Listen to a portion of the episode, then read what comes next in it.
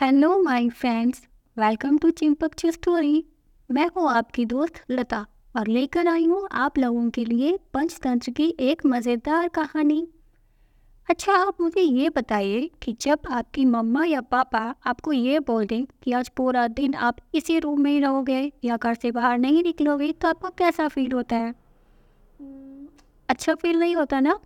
तो ये स्टोरी भी इसी टॉपिक पर है, जब आपको कोई कैद कर दे। तो चलो शुरू करते हैं आज की कहानी। एक समय की बात है, एक गांव में रामलाल नाम का कपड़ों का एक व्यापारी रहता था। व्यापारी मतलब शॉपकीपर। वह आसपास के गांव में कपड़ा उधार दिया करता था। अब इसी वजह से रामलाल को हर महीने अपना उधार लेने पास के गांव में जाना पड़ता था। एक दिन रामलाल एक गांव से अपना उधार लेकर वापस आ रहा था। उस दिन धूप बहुत तेज थी, तो वह एक पेड़ के नीचे अपना गमछा बिछाकर आराम करने लेट गया। गमछे का मतलब है स्कार्फ। अब पेड़ की ठंडी छाया में उसे नींद आ गई। थोड़ी देर बाद जब उसकी नींद खुली तो उसने देखा कि बहुत सारे तोते उसके आसपास बैठे हुए हैं। उन तोतों में से एक तोता रामलाल को बहुत अच्छा लगा। उसने मन में सोचा कि क्यों ना ये तोता अब मैं घर ले जाऊँ, बच्चे भी खुश हो जाएंगे। रामलाल ने अपना गमछा निकाला और तोतों के ऊपर फेंक दिया। वह तोता रामलाल के गमछे के नीचे दब गया और रामलाल ने बहुत सावधानी से उस तोते को पकड़ लिया और अपने घर ले गया। रामलाल के बच्चे तोते को देखकर बहुत खुश हो गए। उन्होंने तोते के लिए सोने का पिंजरा बनवा दिया, जिसमें छोटा सा झूला और खाने के लिए एक कटोरी भी थी। अब घर के सभी लोग तोता राम का बहुत ध्यान रखने लगे। अब धीरे धीरे तोता राम को बोलना भी आ गया। एक दिन रामलाल अपने उधार के पैसे लेने पास के गांव में जा रहा था। तभी उसने तोता राम से पूछा कि तुम्हें अपने दोस्तों को कोई संदेश देना है? तो तोते ने कहा, मेरे दोस्तों से बोलना कि तोता सोने के पिंजरे में रहता है, खाता है, पीता है।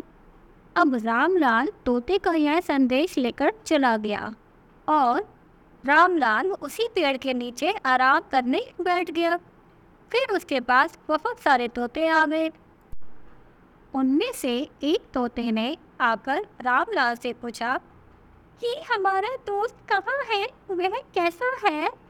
रामलाल ने तोते का संदेश उसके दोस्तों को दिया कि तोता सोने के पिंजरे में रहता है, खाता है, पीता है।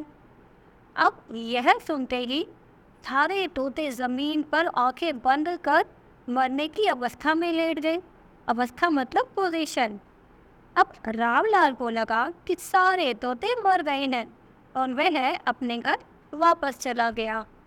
अब उसने सारी बात तोता राम को बता दी और रामलाल की बात सुनकर तोता राम भी एकदम मरने की अवस्था में लेट गया।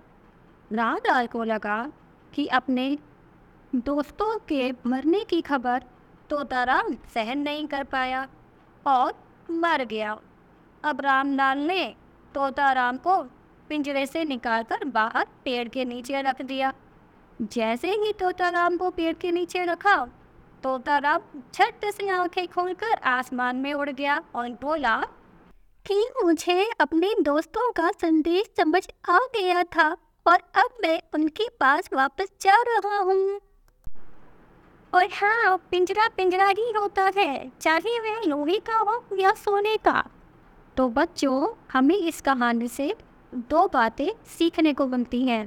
पहली यह है कि फ्रीडम सभी को प्यारी होती है, चाहे वह पशु पक्षी हो या इंसान, कोई भी बंद कर नहीं रहना चाहता।